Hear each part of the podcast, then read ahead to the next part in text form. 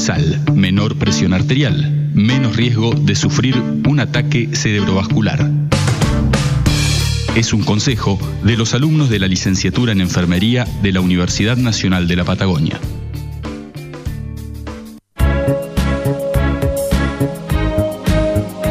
Radio Universidad 93.1 MHz.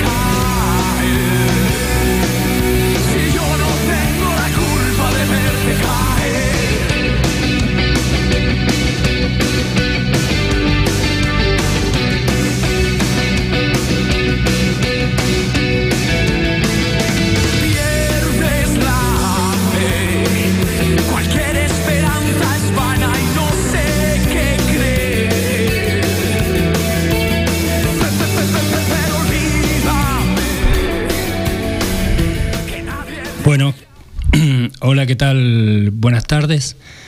Este, bueno, después de un receso invernal, podríamos decir, este, de dos semanas, hoy 22 de julio del 2019, siendo las 10.36, casi 37 de la tarde, bueno, en principio este, les comento que estamos en Radio Universidad, en el estudio Rodolfo Walsh, en la 98.1 del dial, entre dos tierras el programa.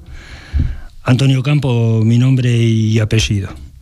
En la musicalización, María Belén Puchel y como siempre en la operación técnica, Mario Backins. Mario, ¿cómo estás? Buenas tardes, gracias como siempre por tu colaboración para con nosotros. Este, también si querés escucharnos eh, online lo puedes hacer a través de www.unp.edu.ar y también te puedes comunicar a través del WhatsApp al 297-5062-988. Bueno, eh, nuestra nota editorial del día de hoy, la capacidad de decisión.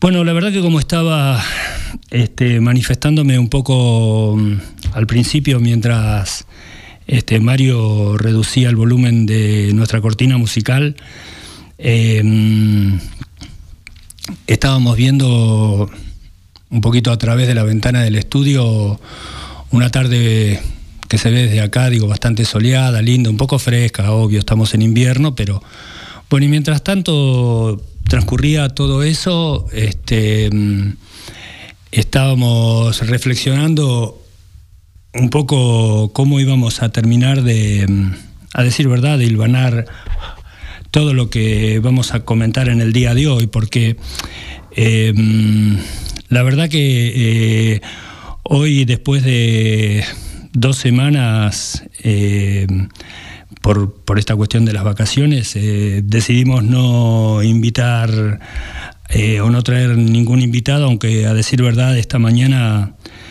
este, nos planteábamos por ahí la necesidad de invitar a alguien este, local, más allá de, de las cuestiones que se están tratando, dirimiendo en este momento con respecto a las elecciones locales, nos interesaba sobremanera o nos interesa desarrollar un poco más acabadamente el tema de la situación provincial. Eh, bueno, también vamos a hacer después una charla con algún este, dirigente eh, provincial respecto a este tema. Pero bueno, para empezar a desarrollar la cuestión y como siempre tratar de encontrar, digamos, en principio, una síntesis que puede identificar el, programa de hoy. Eh, y como todos los programas, digo, em, siempre después de, de, un tiempo así prolongado, después de tres semanas, digo, eh, es obvio que nos costaba encontrar la síntesis de, lo acontecido en todos los ámbitos, digamos, de este, nacional, provincial y municipal y todos los acontecimientos que van sucediendo, digamos, ¿no? Con mayor o menor importancia, relevancia, indiferencia, tal vez en algunos con mayor atención, pero bueno, esa es nuestra tarea, digamos, a eso estamos abocados y la verdad que lo hacemos con mucho agrado. Bueno, eh, en principio cuando le decía esto de Ilvanar, el, programa del día de hoy, eh, la verdad que hay muchísimos acontecimientos para poder descifrar y muchas cosas dichas y como decía yo la vez pasada también, eh, de aquellas no dichas por los actores importantes este, en todos los niveles, porque también a veces el silencio nos puede decir cuál es, este, qué es lo que pretende comunicar, ¿no? Y en esto vemos que a veces el silencio, la indiferencia o, tal vez eh, eh, no sé cómo, cómo denominar, sino, si uno no es indiferente, cómo no darle importancia a ciertas cosas o que nos pasan desapercibidas sin ver el trasfondo, tratar de, este, de visualizar qué es lo que está sucediendo en algunas cosas. Yo, eh, la verdad que en este tiempo, como comentaba la vez pasada en el programa anterior, uno va encontrando diferentes metodologías eh, para poder em, llevar adelante este espacio. Digo, y en eso, bueno, básicamente voy, e, es muy simple, por ahí algunas notas que me van pareciendo importantes durante el transcurso de la semana, voy guardándolas como, como notas importantes que a mí me parecen. Y en todo esto, em, la verdad que en, esta, en estas semanas este, se me juntó bastante y nutrida información. Para ser puntual, digo, desde este, la última presentación que pudimos comentar acá eh, de la senadora Cristina Fernández en Resistencia, Chaco.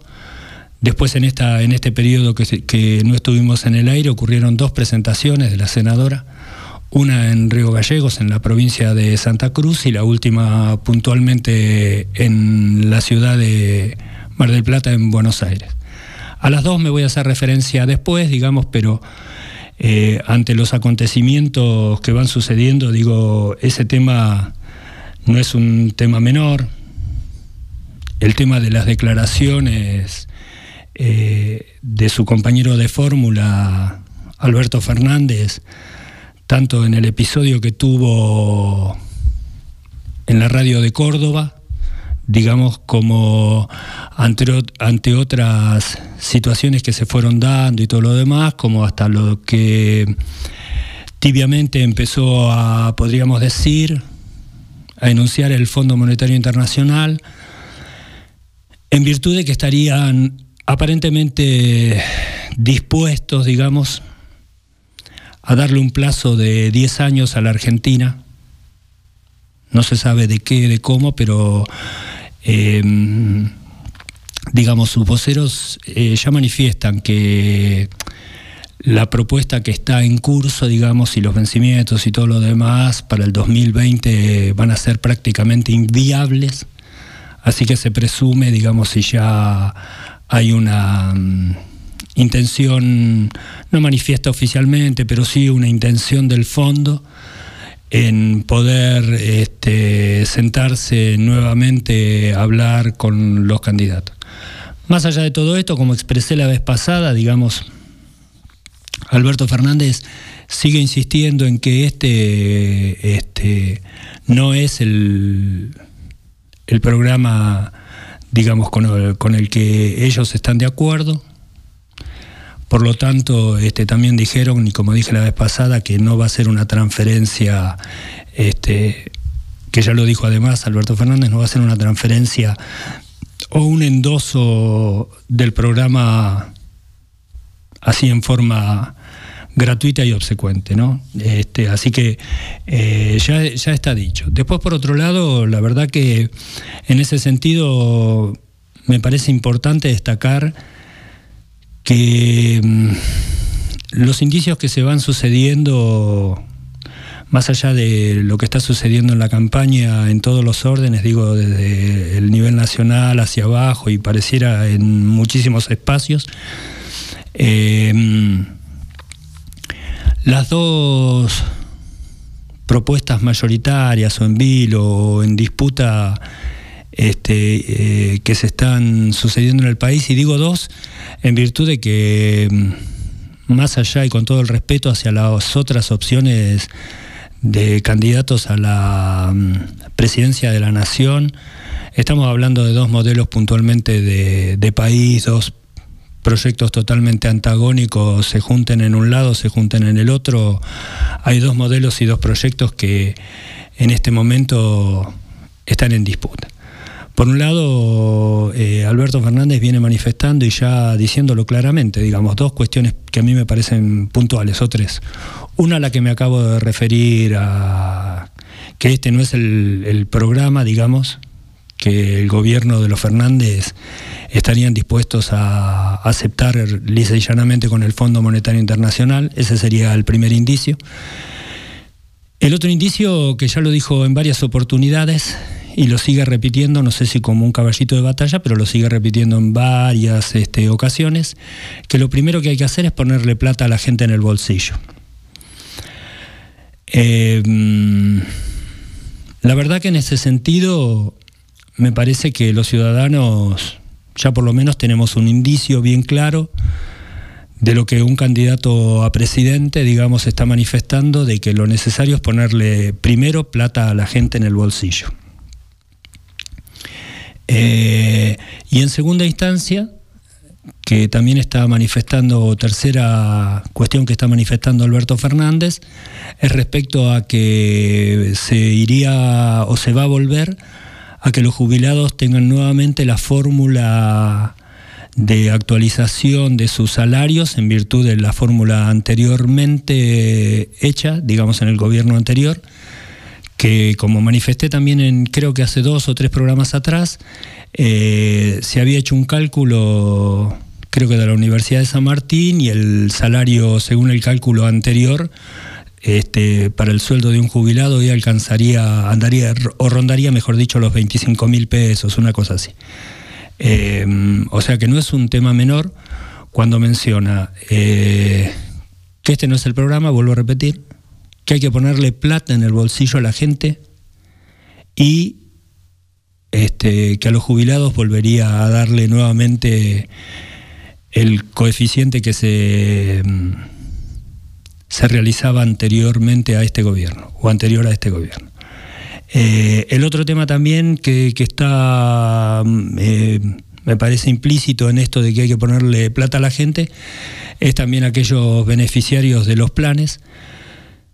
Digamos que también implicaría esto mm, un, aumento en, en, sus ingresos. Otro de los temas que ya se empezó, empezó por lo menos este, a manifestarse es el tema de las tarifas. No es un tema menor, digo, porque eh, no solo a los ciudadanos, sino a los comerciantes, a las pymes, a, las empresas, este, hoy por hoy verse reducido o, disminuido, digamos, el, sistema de las tarifas em, públicas, digo, no creo que sea un tema menor. Tengamos presente que el actual gobierno suspendió los aumentos de las tarifas, digamos, hasta después de estas elecciones. O sea que si bien, para comparar, digo, ¿no? Si bien el gobierno actual está pensando que si gana nuevamente se van a aumentar las tarifas, vaya a saber a qué, hasta qué nivel, este, hacen presumir que hasta donde la gente aguante, digamos. Veremos hasta dónde se hasta dónde se animan o hasta dónde llegarían en un supuesto imaginario que ellos puedan llegar porque digo yo no si la ciudadanía en estos años se bancó un 3000% de aumento en las tarifas públicas me parece que ellos están pensando y con cierto digamos con cierta realidad que por ahí un mil por ciento más, mil quinientos, qué sé yo, no sé cuánto imaginan que pueden subir las tarifas, lo podrían llevar adelante. Si hasta el día de hoy, hasta vemos como muchísima gente, digamos, en casi todo el país ha tomado créditos de alguna u otra manera para poder pagar las boletas de luz, gas o lo que fuere. Igualmente, creo que también ya lo comenté, los muchachos son tan novedosos que, en, por ejemplo, ya en la provincia de Buenos Aires, los medidores de luz, eh, no creo el de gas, pero estoy seguro que el de luz este, y agua le han puesto... Eh, son recargables, digamos, como, como el DirecTV que es recargable. Uno va con la tarjeta, este, carga lo que le parece y en función de eso va consumiendo. Lo novedoso es que se lo instalaron también a gente que no tiene, o sea, que ha tomado tierras en algún lugar y como no tienen la posesión, le dan un medidor, se lo instalan en el frente de la casa, pague sus servicios con tarjeta, o sea, por anticipado, y en virtud de eso consuma. No tienen este número, no tienen identificación personal, o sea que no hay queja. Por eso comentaba yo la vez pasada que un usuario comentaba que no sé si le había cargado mil pesos, una cosa así, al servicio de luz y que le había durado dos días. Pero como no es usuario, no puede tener queja, no puede decir absolutamente nada. O sea que a los que menos tienen, más caro le cobran todos los servicios. Em, eh, la vez pasada em, Estuve leyendo unos artículos también que mm, eso tiene que ver con la campaña, de hecho, ¿no? Eh, y con las estrategias que cada sector y cada mm, este, candidato va, tomando, ¿no? Y mm, algunos autores eh, o algunos eh, opinadores, opinólogos o periodistas, vamos a decirle mejor dicho. Eh, algunos periodistas sostenían que mm, en este momento era necesario, digamos, eh, pasar a, a la ofensiva, digamos, que el campo popular en este momento, ante la incertidumbre y ante todo lo que está realizando, incertidumbre digo frente a, la estrategia de campaña, no a otras cosas, ¿eh? en otras cosas no tiene ninguna incertidumbre el oficialismo. Digo, pero frente a la estrategia de la campaña, digamos, eh, plantear una situación de pasar a la, a la ofensiva, digamos porque sostienen que no hay nada que, en este momento este, deberíamos ni de ocultar, el campo popular me refiero, ¿eh? ni de no debatir con quien fuera necesario, digamos, porque desde todo punto de vista y desde el lado por ahí más sensible, o como decía así, Perón, del lado más sensible, que es el bolsillo para los ciudadanos, este, las cosas no están del todo correctas, más allá de que haya por ahí algunos sectores como mencioné la vez pasada, de privilegio. Digo también dentro de, de lo que podríamos decir algunos trabajadores, pero que digo privilegio en virtud del resto, no privilegio si ellos mismos tomaran su comparación, por ejemplo los petroleros, puntual. Si ellos tomaran, eh, por ejemplo, digo yo, puntualmente su nivel de ingresos de hace cuatro años en dólares y lo transformarían a dólares hoy, verían que también han perdido, digamos, poder adquisitivo, este, más allá de que hoy puedan de una u otra manera sentirse privilegiados en la situación general. Digo, no se puede comparar el sueldo de un empleado en la industria del petróleo a un empleado gastronómico o un empleado de comercio o un empleado estatal. Pero digamos, si ellos hicieran la comparación cuatro años atrás, en, dólares, verían que hoy no cobran la misma cantidad de dólares que cobraban este, hace cuatro o cinco años atrás. Esto más allá de todos los despidos que se han sucedido en el sector y la incertidumbre porque nadie sabe a ciencia cierta, digamos, qué, qué va a suceder en los años venideros con respecto a las intenciones que tiene este gobierno. No, no nos olvidemos digo yo, este, particularmente en nuestra región, que hubo un tiempo en que el petróleo ni acá ni allá, ¿no? Estaba, pero no se trabajaba, digo, no, no era nada que, este, que iluminara como en los años anteriores y todo lo demás. Basta con recordar la historia específica, digo, y reciente, ¿no?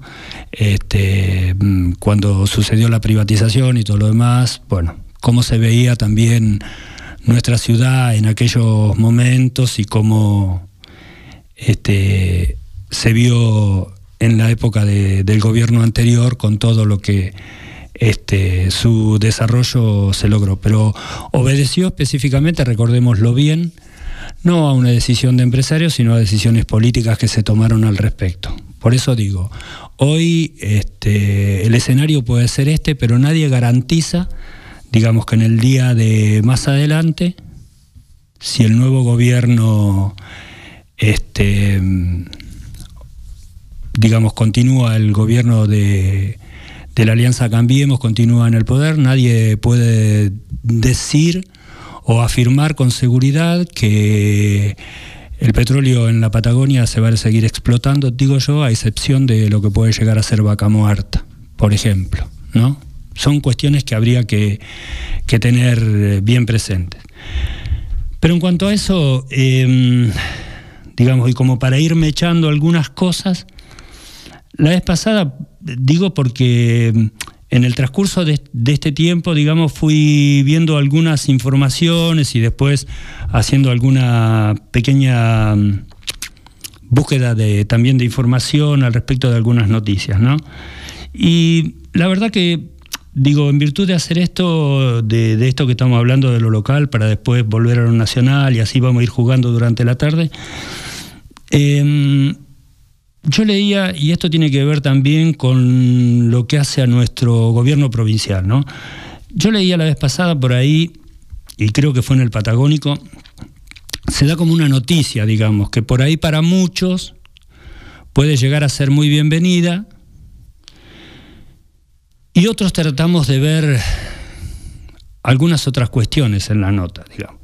La nota decía que Panamérica y el Ministerio de Educación de la provincia este, y una asociación este, civil este, estaba llevando adelante un programa que se llama Lazos. El programa estaba o está destinado específicamente, digamos, para jóvenes que este, terminan la secundaria, digamos, y empezar a capacitarlos en el ámbito del trabajo, ¿no? La verdad que en este sentido, en lo personal he visto que hasta varios dirigentes hablan de los jóvenes cuando salen de la secundaria como que ya tienen la obligación de, ir a trabajar, ¿no? Y a mí me parece que en ese sentido, en ese sentido, por eso digo, como dije la vez pasada, me parece que algunos le erran al vizcachazo. Eh, a mí me parece que un joven que termina la secundaria, lo mejor que podría llegar a hacer es meterse a estudiar o continuar sus estudios en una universidad, en un terciario. Me parece que el joven que sale con 17, 18 años, lo mejor que podríamos hacer es incentivarlo, capacitarlo y, por buen decirlo, no sé, comerle la cabeza para que siga estudiando, digamos, y darle, de hecho, todas las posibilidades para que eso suceda, porque me parece que ahí está la cosa, ¿no? Me parece que ya motivar a un joven de 17, 18 años para que se incorpore, ni bien terminada la secundaria, al mundo del trabajo, no sé, la verdad que no, no, no me cierra del todo. Por otro lado, también digo esto en virtud de la misma empresa que, a veces vemos acá como, no sé, como el, eh, eh, la empresa más, eh, no sé, me parece admirada de la zona, ¿no? Este, mm, también, también este, mm, hizo un convenio digamos, para dar una capacitación para becarios, digamos, la llamaron, la llamaron ellos.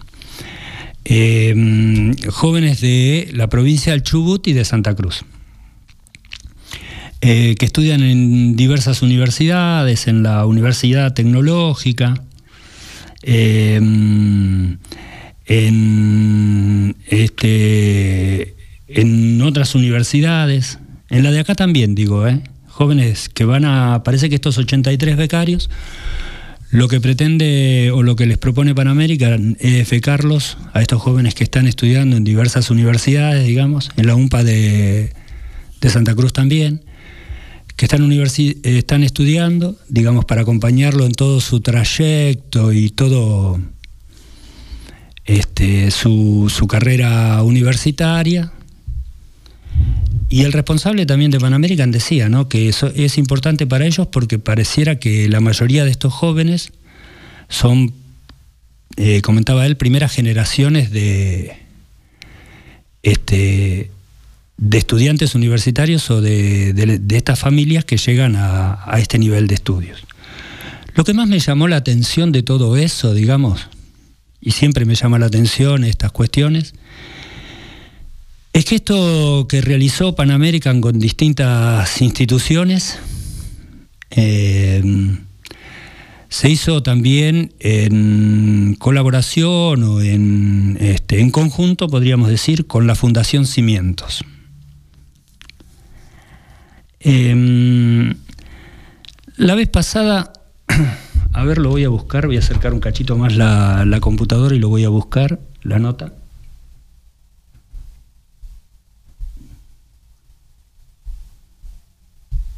Acá la encontré.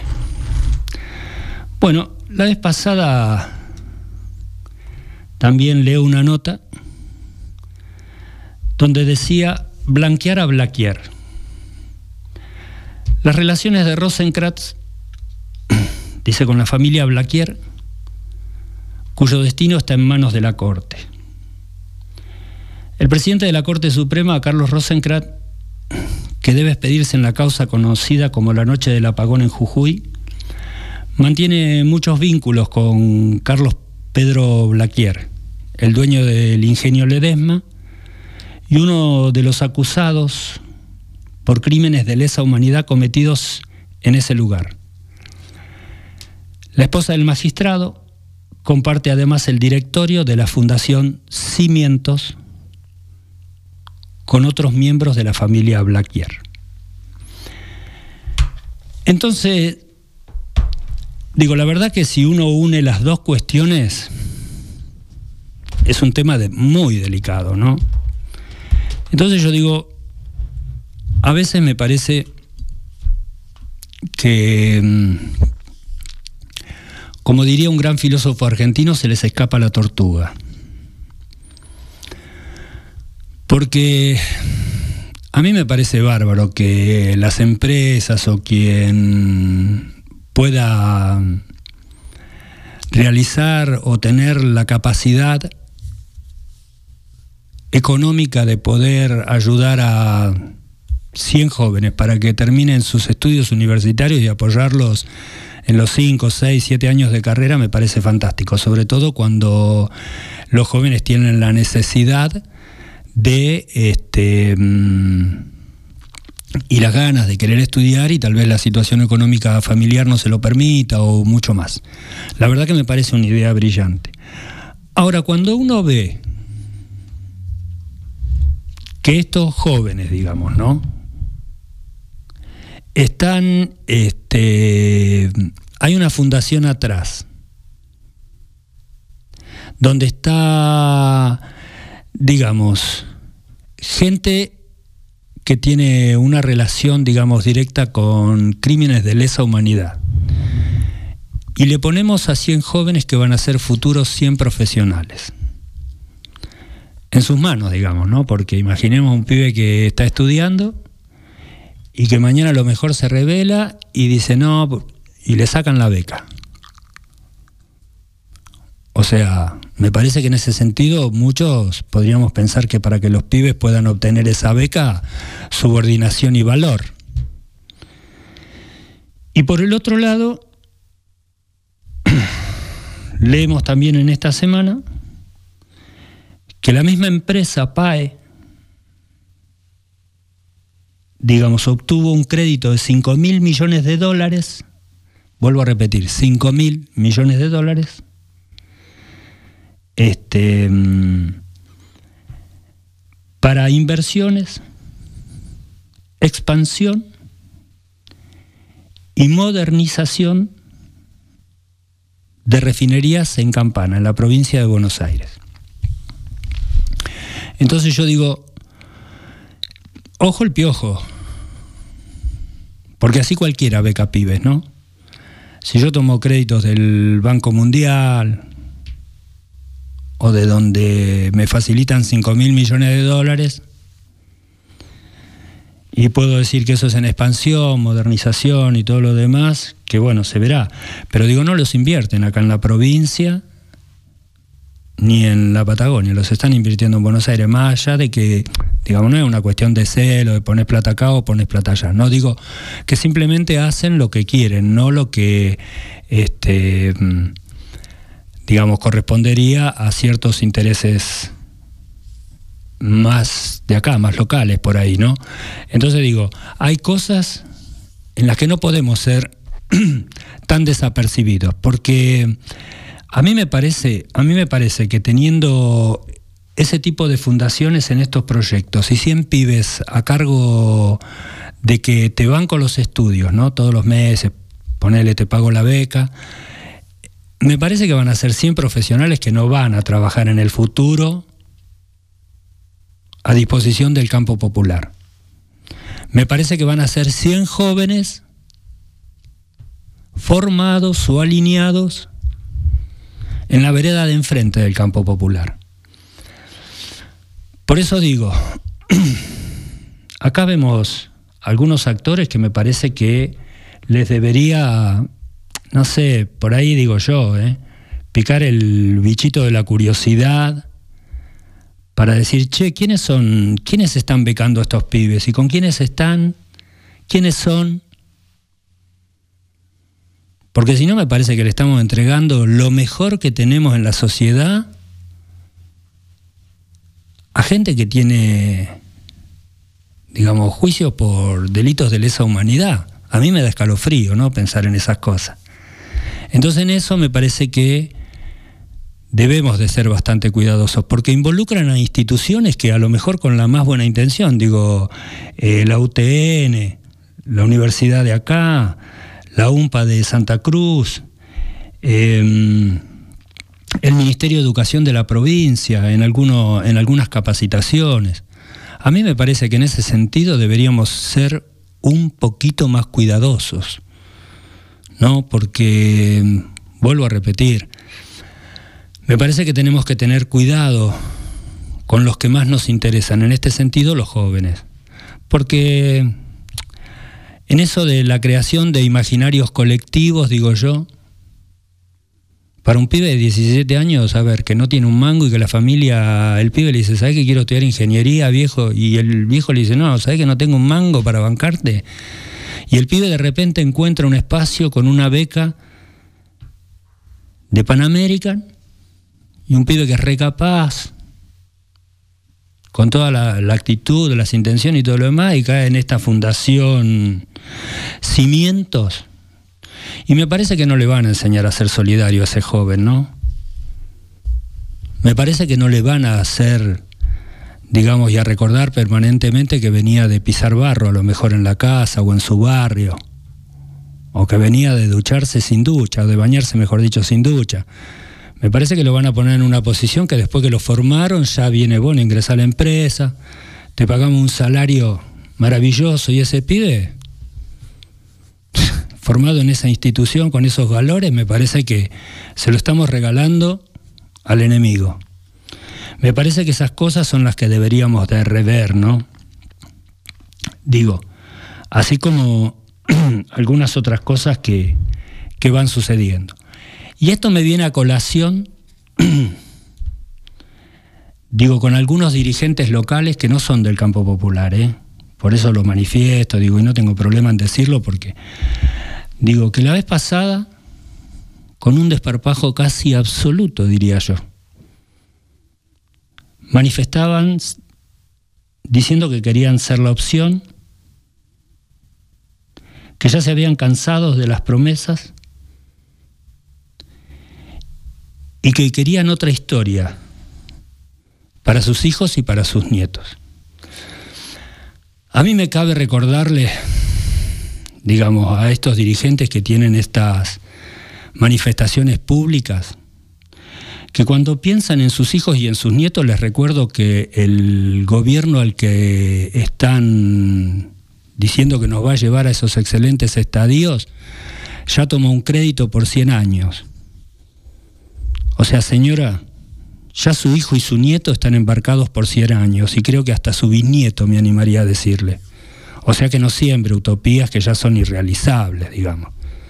Porque en ese sentido, digo, cuando se habla este, de que se están cansados de las promesas, me parece que somos más de 45 millones de argentinos que estamos cansados de las promesas, pero del gobierno nacional.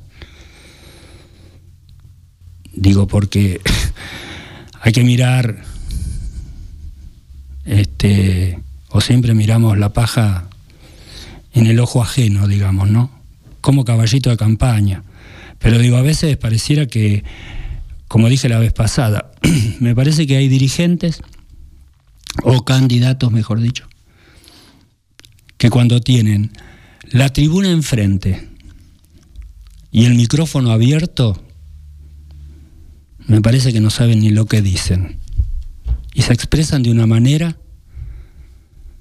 o de lo contrario, entramos en una etapa que también el cinismo llegó a estos lares, digo yo, ¿no?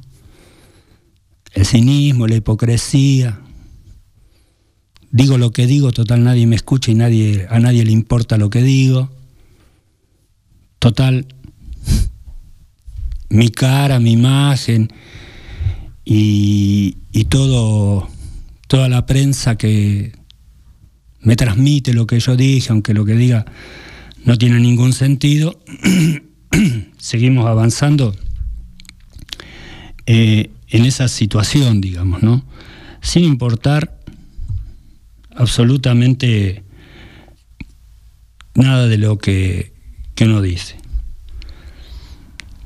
Por otro lado, la verdad que, eh, volviendo otra vez al tema de la campaña, yo explicaba o comentaba, digamos, mi parecer respecto a la campaña que los Fernández están llevando adelante, digamos, por esto de que este periodista ponía una nota de pasar a la ofensiva, que en cierta medida me parece que se va sucediendo, digamos, nada más que a veces los estilos o las metodologías pueden eh, ser las que uno no está muy de acuerdo, digamos, o las plantearía de otra manera, pero si, si vamos leyendo en el, este, en el devenir de, los días, de cómo se va sucediendo la campaña, porque esto, para decirlo de alguna manera, también recién empieza, ¿no?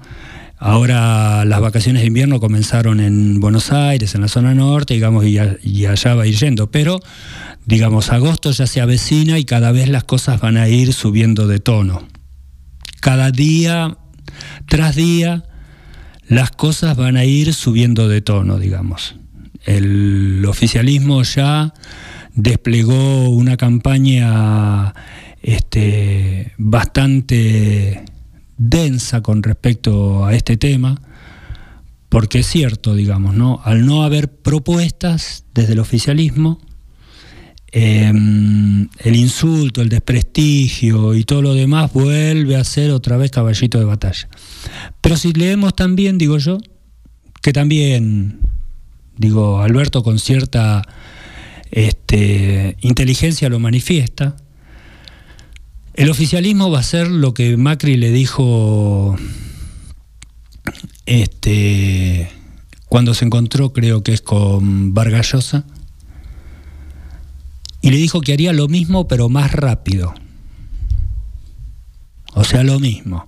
Si estamos endeudados por 67 mil, nos podemos endeudar por 200. No importa eh, la cifra digamos, ¿no? No importa, no importa, no importa eso, no importa todo lo que entreguemos o todo lo que este gobierno quiera entregar a cambio de, de, eso, ¿no? De aniquilarnos, de someternos directamente eh, o someter al pueblo. Digamos, una vez que el pueblo está sometido, entregado, triste, que una vez que el pueblo ya está resignado, digamos, la entrega de todo lo que hace a nuestra soberanía es mucho más fácil de realizarla, digamos. ¿no? Otra cosa es un pueblo erguido, un pueblo con convicciones, un pueblo que sabe hacia dónde va, un pueblo que lucha por su destino. Y otra, otra cosa son personas resignadas, cabizbajas, andando y deambulando por cualquier lugar, como le pasa a toda la gente que está en distintos lugares del país digamos, sin techo actual. Y bueno, así se van comiendo, digamos. Siempre empiezan por lo más débil. Como sucedió, digamos, en estos tres años y medio. Los más débiles, quienes fueron? Primero los jubilados, no tenían organización, capacidad de reacción. Le sacaron, este, le cambiaron la fórmula, se la vendieron de otra manera. No hubo quejas. Se perdieron casi hoy, vuelvo a repetir, los índices creo que de la Universidad de San Martín darían que hoy un jubilado con la fórmula anterior tendría que cobrar 25 mil o 27 mil pesos. Ahí vemos los resultados, digamos, los jubilados pueden ver el resultado. Hasta el punto de llegar a que en la provincia, digamos, un ejemplo, todavía creo que hay jubilados que no cobraron.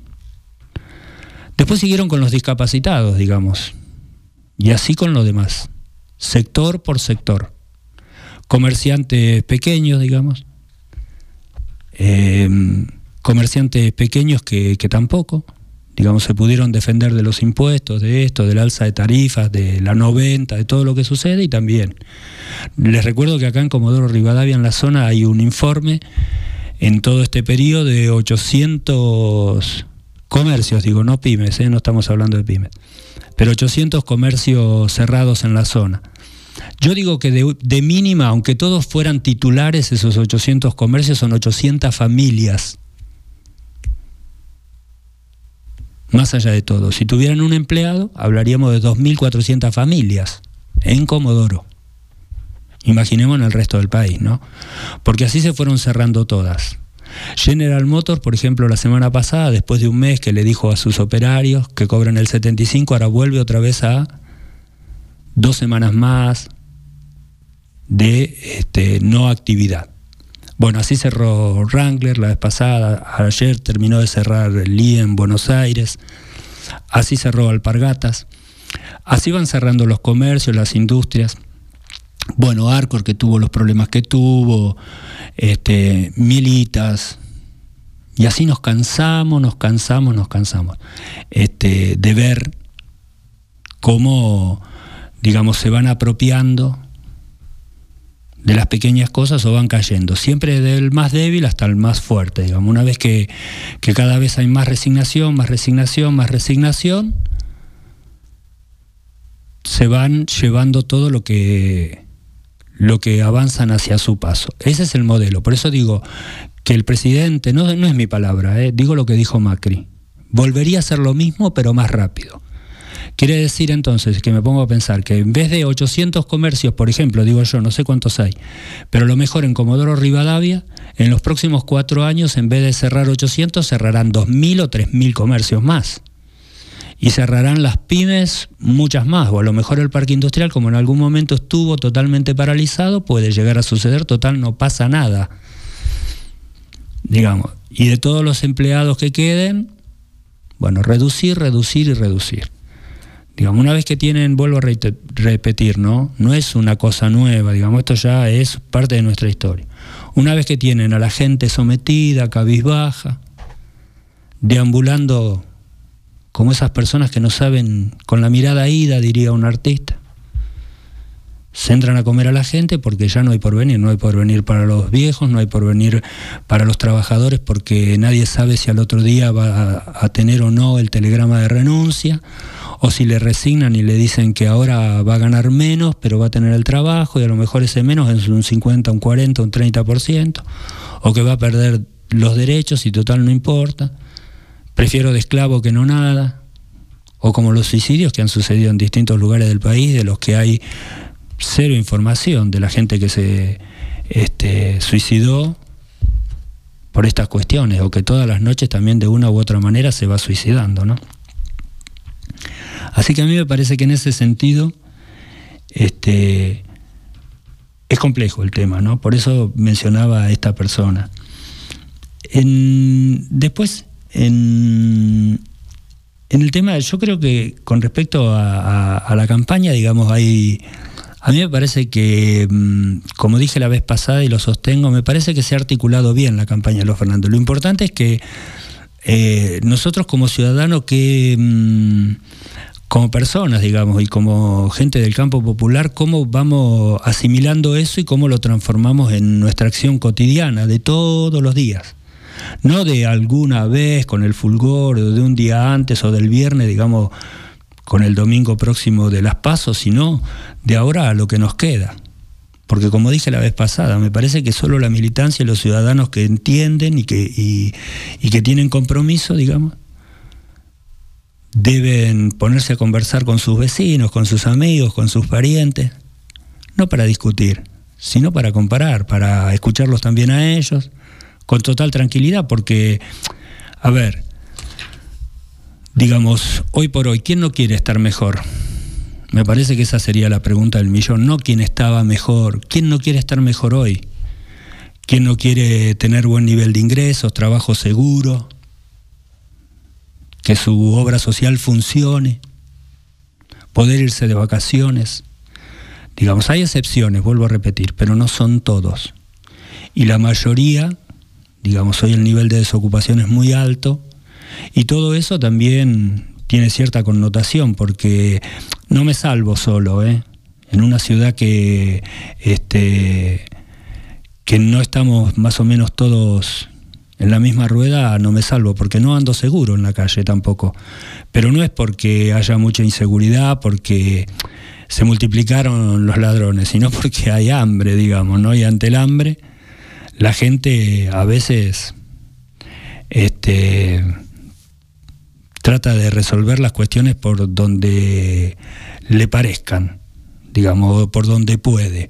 Pero no estoy seguro si tampoco entro en mi casa, o si dejo mi casa sola, o tampoco estaría seguro, qué sé yo, no sé, si salgo al, centro y me pueden robar el celular, o son cosas que tenemos que, me parece, que, estar reflexionando como, como ciudadanos, porque mientras todo camina, digamos, y todo trabaja y todo el mundo, me parece que estamos en otra, generando, produciendo, más tranquilos digamos, porque este, también le damos la posibilidad a aquellos que, no trabajan en cuenta propia de que nos vengan a realizar modificaciones en nuestro domicilio y bien pagados y todo lo demás y todo el mundo, me parece que en ese sentido podríamos apostar algo diferente. Pero digo, con respecto a esto de, la campaña, a mí me parece que, está muy bien. Y en esto eh, voy a poner un tema, si te parece, Mario por favor, y después entramos en la segunda parte de, este, de la nota editorial.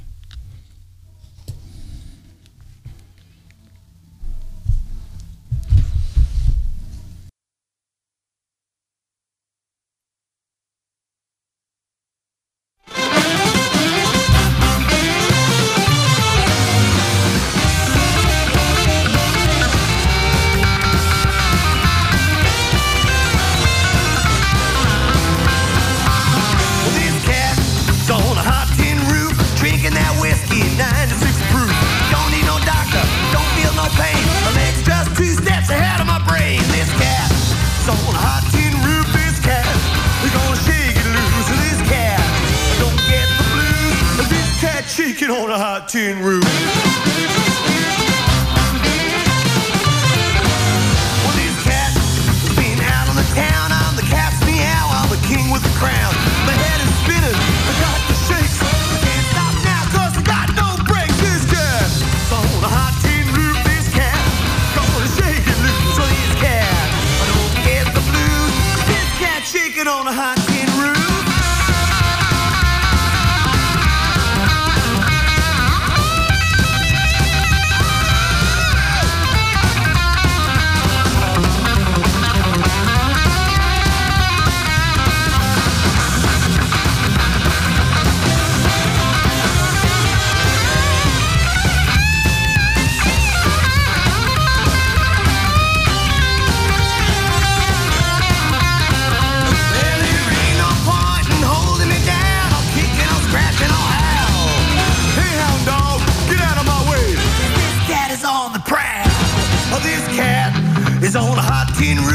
jumping up and down like a long neck goose.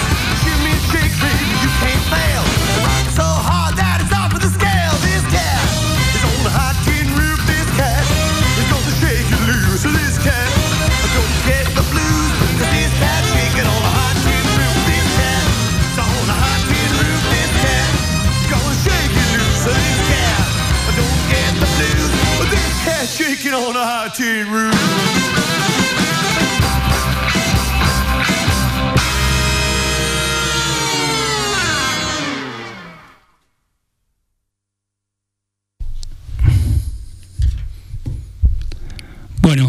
Eh, seguimos acá en el segundo bloque de Entre Dos Tierras. Me dice el compañero que tenemos un problema técnico que aparentemente este, la música no pudo este, salir correctamente como, como pensamos. Bueno, pero eh, seguimos avanzando este, con nuestro programa. Bueno, son las, a ver qué hora es, como para después poder, porque tengo un compromiso con un compañero para poder llamarlo. Pero sí creo que vamos a poder hablar los últimos 10 minutos con este, la gente de acá de la mesa, con algún representante de la mesa este, eh, intersindical de aquí de la provincia. Bueno, volviendo al tema, porque ya más o menos estamos, quiero darle tiempo a, la- a los compañeros de los gremios. Pero para ir cerrando un poquito la idea, eh, los otros días para, para relajar un poquito leí una nota que me pareció brillante, digamos a título de comentario, que decía, ¿y vos con qué elegís? ¿Con los valores o con el bolsillo? Este periodista, bueno, la verdad que hacía una nota bastante singular, podríamos decir, ¿no? Porque se ve que el periodista se le ocurre la nota. Esta nota salió en página 12 eh, el día 18 de julio del 2019. El autor es Fernando este, de Adario. Eh, vale la pena siempre mencionar a los autores, ¿no?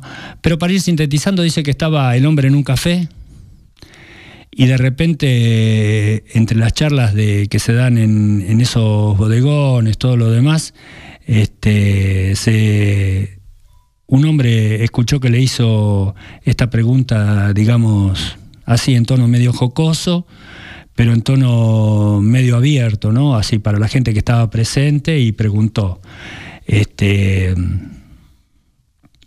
eh, y le preguntaba prácticamente, ¿no? Le decía, acá en octubre se elige o con el bolsillo o con los valores, ¿no? Dice, ya había amagado con otras sentencias, bueno. Este, pero resulta que cuando, después que le hacen la pregunta a otro, otro parroquiano, le pregunta a este preguntador y le dice, ¿y vos con qué elegís, flaco? Y el hombre lo mira, el que había hecho la pregunta, y le dice, yo con mi bolsillo, por supuesto, ¿no? Como decía Perón, digo, entre paréntesis. Bueno, porque dice que la mayoría de la gente asocia o le han hecho creer que votar con el bolsillo es algo así como avergonzante, ¿no? Porque dice el periodista y hace un comentario, dice, se supone que todo el mundo de bien se inclina al menos públicamente por los valores. Al que elige enfáticamente bolsillo se lo señala con cierta impostura ética, como un egoísta que privilegia su situación individual por sobre el bien común. Que alguien diga bolsillo suena disruptivo. Genera ese tipo de incomodidad que se resuelve a través de la risa, dice. Entonces dice el tipo, después de la charla, dice, ¿por qué el que va a votar a los Fernández por culpa de su bolsillo flaco, estaría resignando valores. En realidad, dice, la pregunta básica sería, ¿de qué hablamos cuando hablamos de valores? A la que podría añadirse la siguiente inquietud. Dice, ¿qué pergaminos tiene el macrismo para atribuirse la defensa de esos valores? Dice, si hacemos un breve repaso de ciertos conceptos universales que el gobierno se adjudica para polarizar con el peronismo, dice, honestidad, transparencia, seguridad jurídica, respeto a las instituciones, libertad de expresión.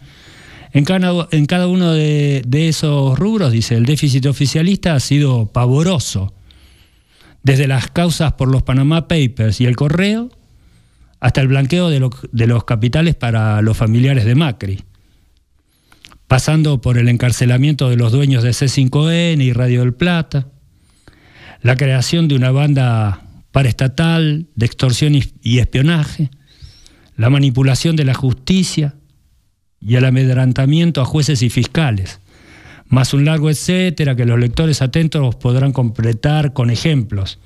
Sin embargo, desde un amplio arco de la comunicación mediática, y no solo la hegemónica, ¿eh? se pretende instalar la idea de que falló la economía, pero mejoraron las, variables vinculadas a los valores democráticos y republicanos. La verdad que en principio me causó gracia, me causó gracia desde donde el periodista comentaba el hecho, digamos, a través de un bodegón común, el que todos nos podemos encontrar cuando podemos ir a tomar un café o alguna algo algún lugar así público que frecuentamos y que nos encontramos con varios parroquianos habituales y se da este tipo de conversación. Pero la verdad que volviendo y para ir sintetizando en el tema, digo, Cristina en Río Gallegos, digo, la verdad que se expresó como siempre lo hace, digo, y acá se, se demuestra lo contrario, digamos, eh, que todavía nos sorprenda con su maravillosa imaginación, digamos. Porque, vuelvo a repetir, y lo, dije la vez pasada, pero no había acontecido lo de Cristina en Río Gallegos, ¿no? Con respecto a este tema. Eh, yo comentaba la vez pasada que mm, la renegociación de la deuda externa en el periodo anterior por Néstor Kirchner llevada adelante, digamos, ha sido algo que yo creo que a los argentinos, más allá de propio y ajeno al, campo popular, nos ha sorprendido enormemente, digamos, esa capacidad de imaginación de renegociar una quita de la misma deuda externa, digamos, ¿no?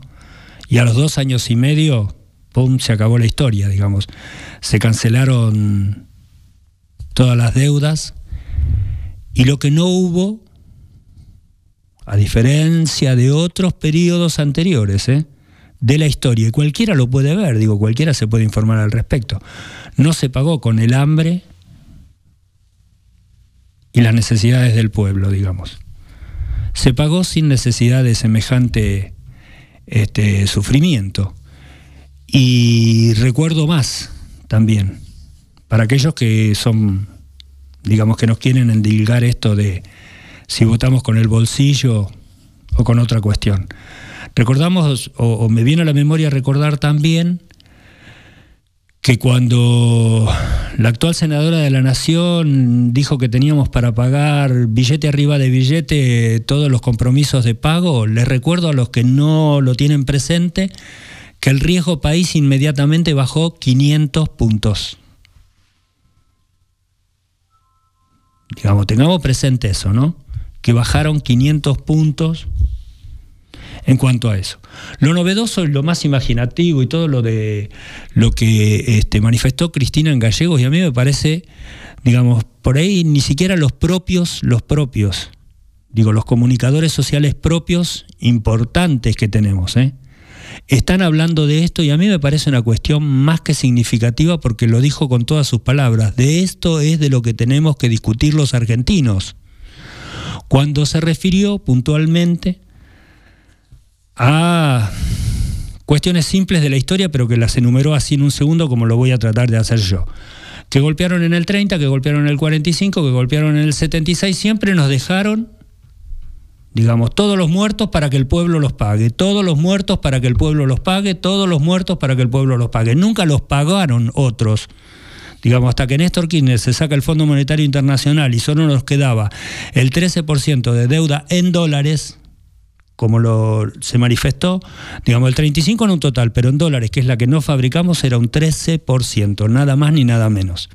A eso no nos olvidemos que no es que había pleno empleo, pero los trabajadores discutían por el impuesto a las ganancias que se le cobraba en ese momento. No se estaba discutiendo ni se estaba hablando de que todos los días cerraban pymes, comercios, empresas, de que la tasa el 70% anual, porque nadie puede producir con esa tasa, especular todo lo que quieran. Pero nadie puede producir. Lo novedoso que dijo es que así como en algún momento nos sacamos el FMI de encima, en este momento por eso dijo, todo, todos los argentinos tendríamos que estar hablando de eso, es quién paga lo que se contrajo de deuda. Porque también dice algo que es notorio para que reflexionemos todos. Cuando el gobierno de la actual senadora deja el poder, deja el poder, al Fondo Monetario Internacional no se le debía un centavo. Un centavo, ¿eh? No es que se le debían al Fondo Monetario Internacional puntualmente me refiero. No es que se le debía ni 10 ni nada, no se le debía un peso. Entonces la pregunta del millón que Cristina hace en gallegos es dónde están los 65 mil millones de dólares de deuda externa que se consumieron, digamos, en estos tres años y medio. No es que, como dijo también la señora, venimos un proceso de 30 años, 40 años, se generó esta deuda de gobierno. No. 2015 fue ayer nomás, tres años y medio, no llegamos a los cuatro años. Y de cero peso pasamos a 65 mil millones de dólares de deuda con el fondo, solo con el fondo. Después hay 150 mil o 200 mil, nadie sabe ya la cifra cuál va a ser, pero más o menos se estipula por ahí. Ahora, lo importante que nos deberíamos de preguntar todos los argentinos es, primero, digo yo, ¿dónde está ese dinero que se contrajo de deudas? Porque el Fondo Monetario lo prestó, los inversores lo prestaron. ¿Dónde está esa plata? Primer tema. Y segundo tema, que ahí es donde me parece que pega el volantazo y es maravilloso que lo ponga en el escenario público para la discusión, porque de eso tenemos que hablar es quién va a pagar esa deuda. Porque lo dijo lisa y llanamente. Yo, dijo la señora, pondría en la discusión que se la, la tendrían que pagar los que la fugaron, los que se la llevaron. Porque también en coincidencia con lo que dice Alberto, digo, esas son las coincidencias, me parece, estratégicas que si leemos podemos interpretar. Si Alberto dice que se le, hay que ponerle plata a la gente en los bolsillos, para que consuma y la economía empiece a caminar nuevamente y hay que volver a los jubilados a darle lo que se les tiene que dar, como dijo la señora también, esa deuda no podemos en este momento de nuestra historia decir que la paguen o los trabajadores o los jubilados, y así en un destello virtuoso dijo ni los cartoneros de Grabois. Entonces a mí me parece que eso es importante para nosotros como ciudadanos, saber que tal vez en este momento hay una sola persona, o dos, o algunos, que quieren asumir los destinos de este país que está diciendo, discutamos quién tiene que pagarla la deuda, no que no se vaya a pagar, ¿eh? sino quién tiene que pagarla. Sería un cambio histórico, ¿no? Porque yo digo, por ejemplo, por eso me encantó esto de con qué, vos con qué votás. ¿Y qué nos vienen a hablar de moral? ¿O de qué nos vienen a hablar a nosotros? Porque la verdad que yo lo acompañaría, acompañaría a la gente del FMI a que veamos todas las cuentas que tienen los funcionarios de este gobierno en el exterior y les diría, muchachos, de ahí sáquenla para cobrarse lo que le debemos. No sé cuánto va a alcanzar, pero si empezamos a ver todas las cuentas que existen en el, en el exterior de todos los que hoy nos gobiernan, porque no nos olvidemos, digo, yo también lo dije el año pasado, después que Berbisky lo reveló, que el hermano de Mauricio Macri blanqueó 690 millones de, pesos de un toque. Algo así como en aquel momento unos 40 millones de dólares, una cosa así. Ahora yo digo, ¿quién hace 40 millones de dólares? Los tiene en el exterior, no se sabe de dónde provinieron, se blanquearon y hoy son lícitos, porque hoy gracias al decreto presidencial, no nos olvidemos que no fue el Congreso el que le autorizó al hermano de Mauricio Macri a blanquear ese dinero. Fue Mauricio Macri a través de un decreto lo obligó, le dio el derecho. Ahora ellos, todo, toda la comitiva y todo lo demás, blanquearon cerca de 210, 215 millones de dólares. Digo yo. O cuando, hablando de Moralina, cuando se quejan de los 9 mil y pico de millones de pesos que pagó Néstor Kirchner al Fondo Monetario Internacional, como dijo la señora en gallegos también creo, uno arriba del otro, y todo el mundo se quejaba y pataleaba y lo demás. Y cuando en, el magíster, digamos, de, de no sé de dónde venía, dijo este Marcos Peña sobre el máster de la finanza, se fueron 15 mil millones de dólares en dos semanas, cosa que el hombre se tuvo que borrar. Ya también dije la vez pasada, ¿dónde está este hombre? Nadie lo sabe. Ahí hay 15 mil que podríamos ver, ¿no? de los 67 mil que se debe al fondo, ahí en esas dos semanas donde estuvo el máster de las finanzas, 15 mil se fueron, más todo lo que se van todos los meses. Entonces me parece que está buena la proposición, por eso digo, cambia nuevamente, así como Néstor en su momento nos trajo esa sorpresa, porque hay que recordar también que en ese momento todo todas las condicionalidades que teníamos eran impuestas por el fondo, por el fondo nadie podía pagarlo, ni, ni de los que subieron, ni Alfonsín, ni de la Rúa, ni Menem, ni nadie podía. El problema nuestro era la deuda externa. Néstor Kirchner en dos años y medio le resolvió ese problema a los argentinos. Por eso, la verdad, volviendo a este tema, y después para, ir la última forma que le quiero dar, y esto respecto a los de acá, ¿no? A lo local que nos cabe, por todavía las instancias que nos faltan. La verdad que la señora también volvió a hablar esto para el campo popular, pero para los propios y ajenos, porque también lo dijo en su momento en Mar del Plata, también para los propios, no para los ajenos solamente. Para los propios, digo, y haciendo cuestiones desde, desde acá, desde nosotros mismos, Digo, en Mar del Plata, la señora habló que para, para ella, digamos, y también para, para su ex compañero, para su compañero, el tema de los dirigentes era un tema bastante singular, bastante importante, digamos. Porque ella mencionaba que para ella, digamos, un dirigente es aquel que lee lo que viene hacia futuro y no solamente que lee, sino que plantea las soluciones, pero previéndolas, digamos. Porque si no se prevén las cosas, sucede lo que sucede. Y esto tiene que ver con lo que me parece que pasa con la provincia, digamos. En vez de ponerse en desarrollo, desde una primera instancia, digamos, desde este gobierno que finaliza ahora en diciembre con el fallecimiento del ex gobernador, digamos, y todo lo que transito en su curso, pero digamos, en vez de poner la provincia en desarrollo, la, me parece que la endeudaron pensando que se podía vivir de la patria financiera y me parece que no.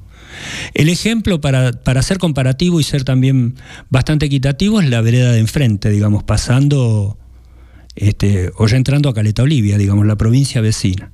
Santa Cruz es la provincia menos endeudada de todo el país. Y la deuda que tiene es en pesos, no es en dólares.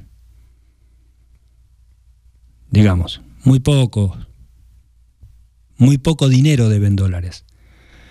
Pero todo eso desarrollaron ya, inauguraron la vez pasada, una planta de medicina nuclear, estudios, eh, pero algo también novedoso que hicieron ahí también. Pareciera que la gente de Santa Cruz o los Kirchner tienen eso de la imaginación bien puesta en la cabeza, digamos. Dicho por la propia gobernadora actual, Alicia Kirchner, que la deuda social se las hizo pagar a las empresas mineras. Todo el costo social de estos cuatro años del gobierno de Macri lo pagaron las empresas mineras. Digamos, ellos tuvieron que soportar fue la primera, uno de los primeros acuerdos que hizo Alicia, digamos, en donde, más allá de que estemos de acuerdo o no estemos de acuerdo en la explotación minera, que es agua de otro cantar, digo, acá la provincia de Chubut no le hizo pagar a Panamérica ni a todas las empresas que tiene el costo social de todos los problemas. No le hizo poner un peso, porque está bien los acuerdos que se hicieron o no, no importa eso. Lo que quiero decir, vamos a sentarnos a hacer nuevos acuerdos sobre nuevas cuestiones.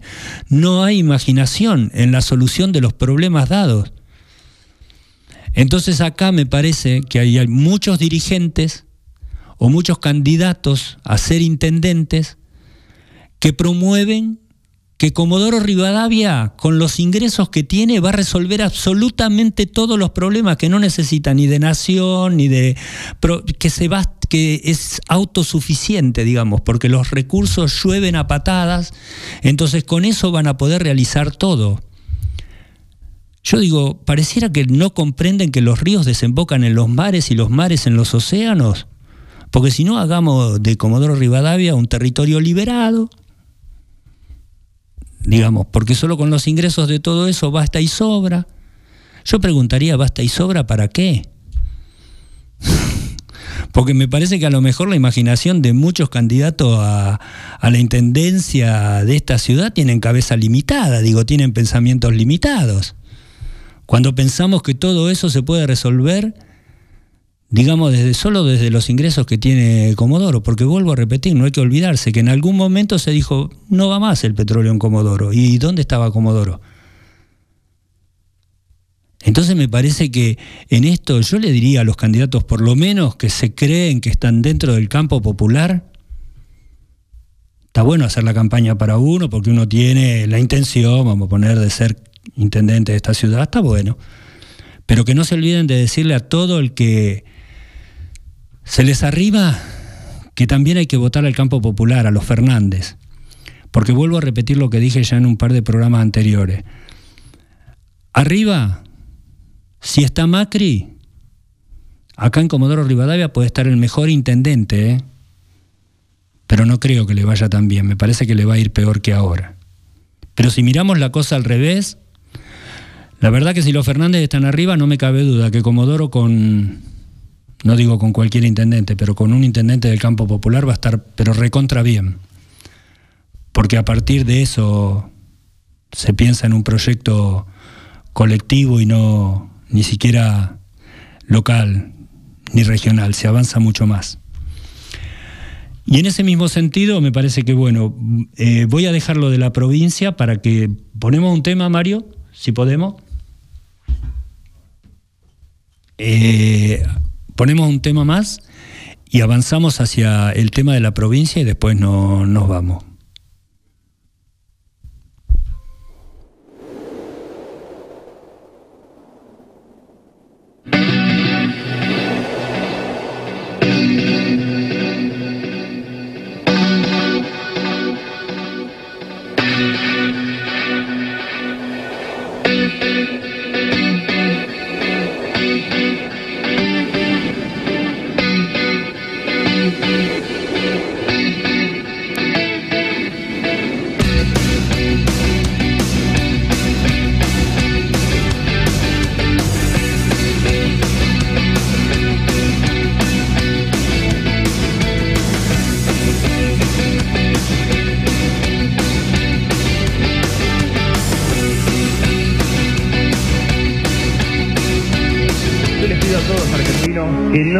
Que nos hipotequen el futuro.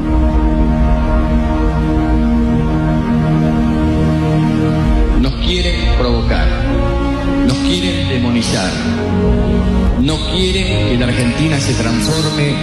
Ya voltearon dos veces la Argentina. Dejaron en 1988 con 600 millones de reservas a nuestro país.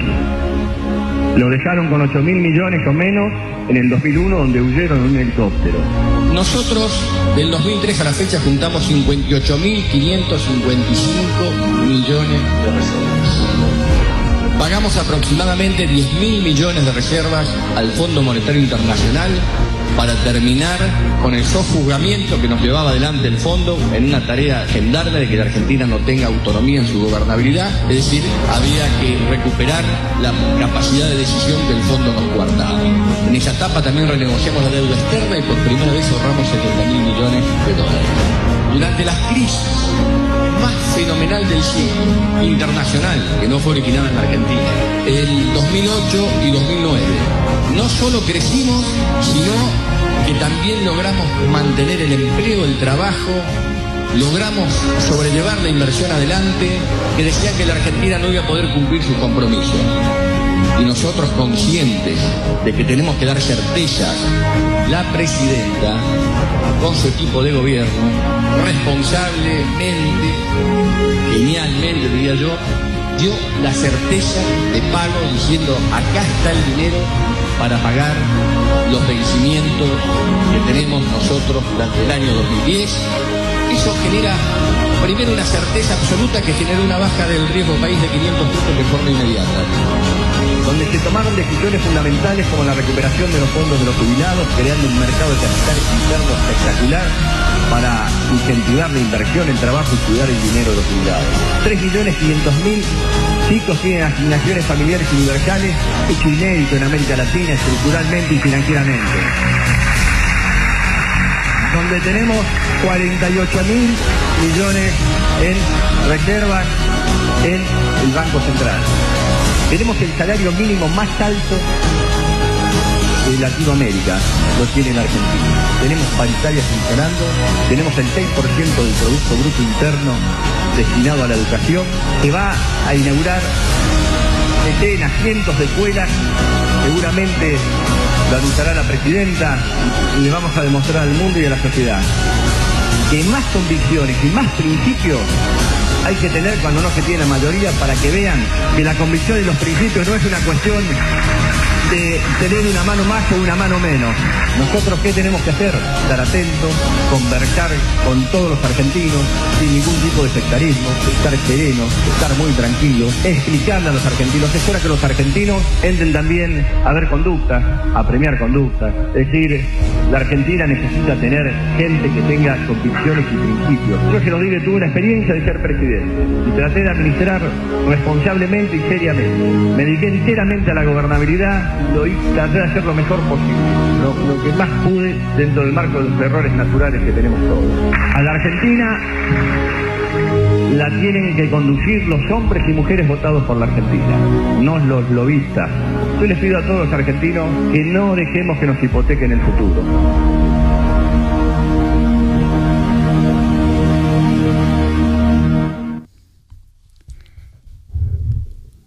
Hola, buenas tardes. Hola, buenas tardes, sí. ¿Cómo te va Armando? Buenas tardes. Estoy hablando con Armando Vargas de ATE. Armando, ¿cómo estás? Buenas tardes. Antonio te saluda desde acá de Radio Universidad.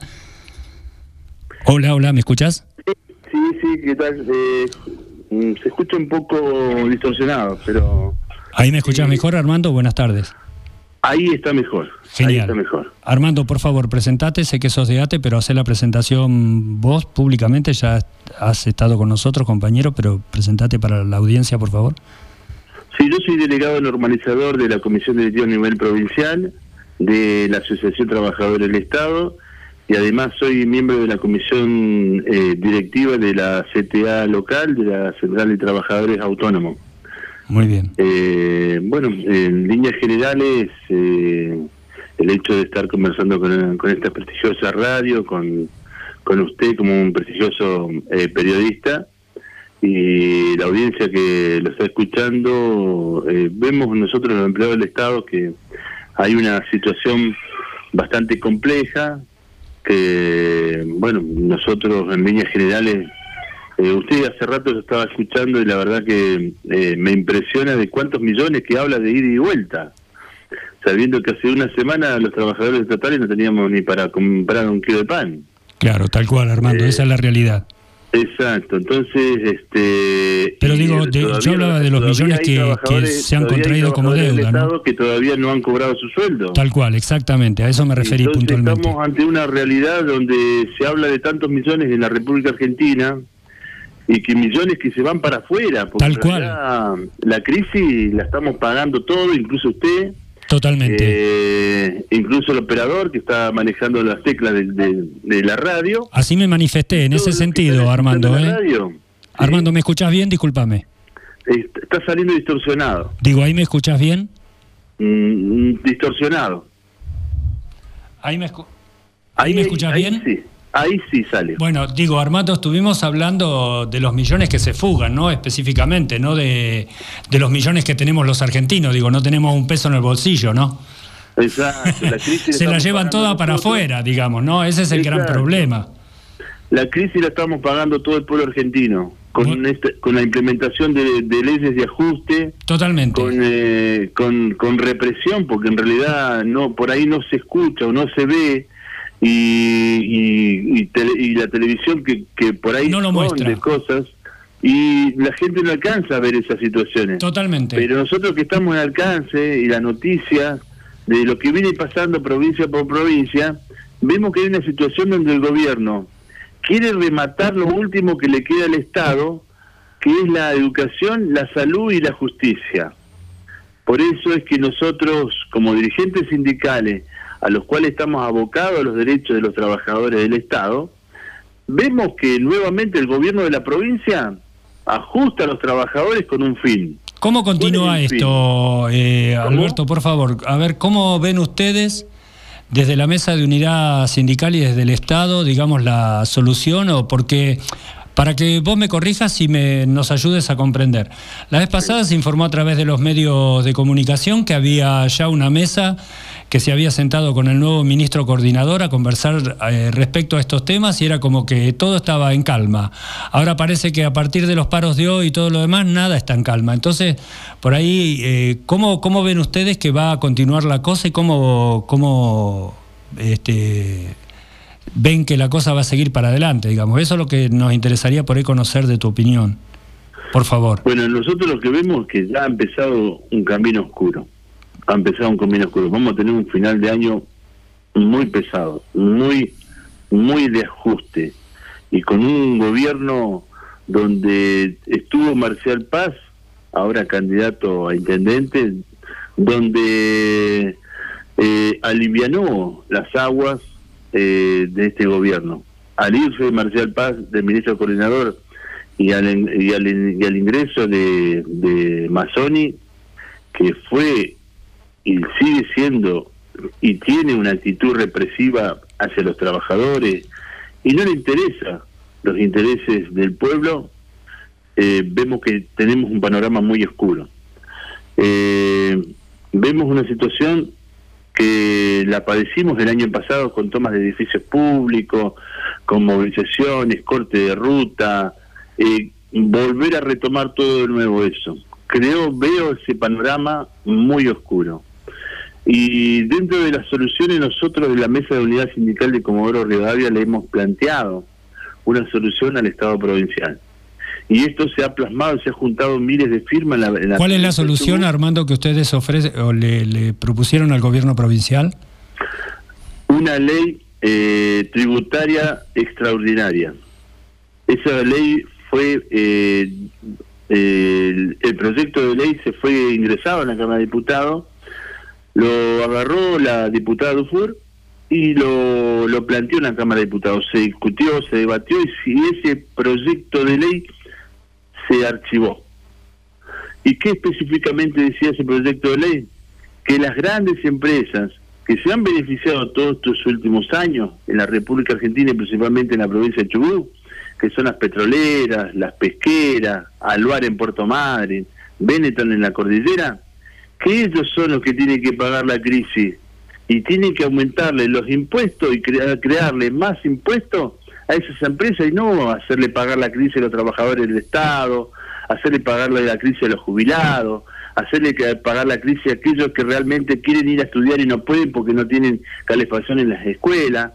O sea, pagarle el precio de esta crisis al pueblo no, no nos sirve a nosotros. No, de No, ninguna manera, no le sirve a nadie. La pero ley, la ley tributaria está en la, la provincia de Chubut, está en la Cámara de Diputados.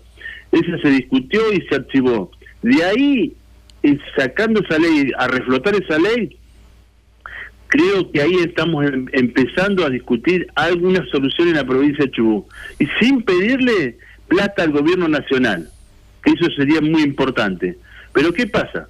En, tanto en la provincia de Chubut como en todas las provincias de la República Argentina tenemos una deuda externa y se dedican a juntar la plata para pagar la deuda externa y no para solucionarle el problema, el hambre de nuestra gente. Acá nosotros vemos que hay un crecimiento muy grande de, de, de movimientos desocupados, pero eso es gracias a esta crisis que el gobierno de la provincia de Chubut ha implementado. Vayan a Treleu a ver cuántas empresas han cerrado. Cientos de empresas. Los únicos trabajadores que tienen trabajo en, en, en son empleados estatales. En Rawson son todos empleados estatales. No hay crecimiento de empresas. Por eso, acá hay que dar vuelta a la tortilla y que la crisis la pague lo que lo han, lo han generado, que son aquellas empresas que se han beneficiado en la República Argentina desde antes de la dictadura militar. Y ellos son los que tienen que, que pagar la crisis. Que hoy se hace lo bueno, diciéndole que va a haber creación de fuente de trabajo y que en realidad no hay nada. Ahí nos llevan a un precipicio y a una, una idea donde nos quieren todavía en los próximos meses que nos dicen que no sabemos si vamos a cobrar sueldo, Armando, yo... que si eh, vamos a poder comer. Armando, sí, Entonces la idea cuál es del gobierno provincial. La idea del gobierno provincial es la implementación de la mega minería, la mega minería que algunos diputados nacionales y provinciales están eh, están empujando que se aplique la ley de, de- de minería en la provincia de Chubut, ¿sí? Y esa es la, la situación que está planteada hoy. Los gremios no queremos la mega minería. Sabemos que hay una solución y está acá hay una ley tributaria que se, se discutió y que la tienen que aplicar en la provincia de Chubut. Bueno, Los que generaron esta crisis que la paguen. Armando, no hacer, eh, tengo las caso 6 de, la tarde. Tengo las 6 de la tarde. A mí me gustaría que, como hicimos en algún momento, la semana que viene, si a ustedes les parece, nos podamos reunir en todo el programa con la mesa de unidad sindical, podamos plantear todos los temas así públicamente, abierto al público, pero con tiempo, que es lo que nos va a permitir, digamos, la posibilidad de que sea bien explícito el planteamiento, digamos, y que se involucren a quien se involucre, podamos transmitirlo, pero bien, digamos, como lo hicimos en aquella oportunidad del año pasado, cuando este, ustedes pudieron asistir al programa. La verdad que ustedes saben, tienen siempre, por lo menos dentro de mi espacio, las puertas abiertas, no tienen nada más que coordinemos para que nos podamos sentar y podamos charlar en la mesa.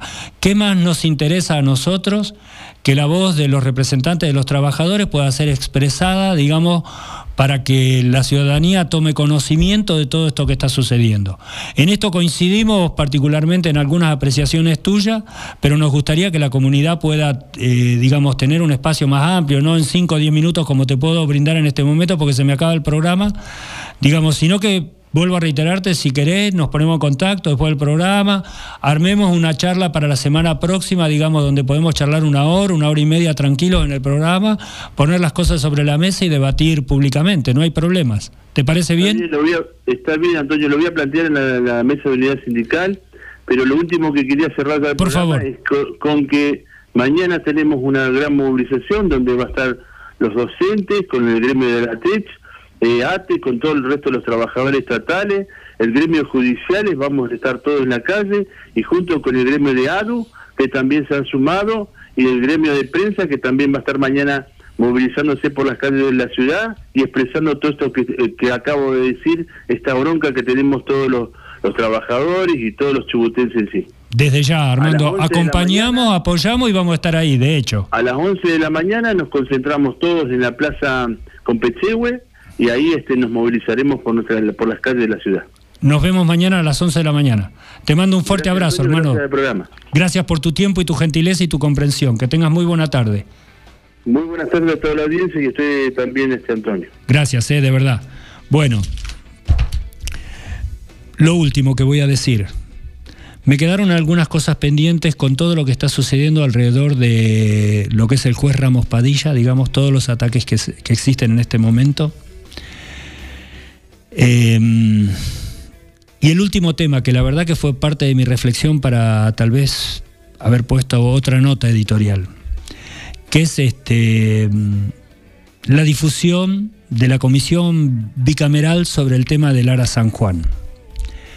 La verdad que es demoledor el informe de la bicameral con respecto a las responsabilidades que al gobierno le ocupan. Y en esto la verdad que hoy se me planteaba la dicotomía del título de la editorial para ponerle La vida no vale nada. Porque yo creo que para que los que están gobernando, la vida de todos los ciudadanos quedó demostrado en estos 44 personas que mandaron directamente a morir. Si la vida de todos esos compatriotas no tuvo ningún sentido y no vacilaron un segundo en hacer lo que hicieron, me parece que los 44 millones de habitantes, volviendo al número 44, tendríamos que reflexionar, ¿no? Y lo último, la capacidad de decisión la vamos a recuperar, me parece a mí, cuando suceda lo que inevitablemente va a suceder en el tiempo, la posibilidad de sacarnos el Fondo Monetario Internacional, porque como lo dijo también la senadora en Gallegos, la capacidad de decidir dentro de lo posible, digamos, en este mundo y en este contexto actual, no fuera de él. Pero bueno, eh, como siempre nos queda corto el programa, gracias a Dios.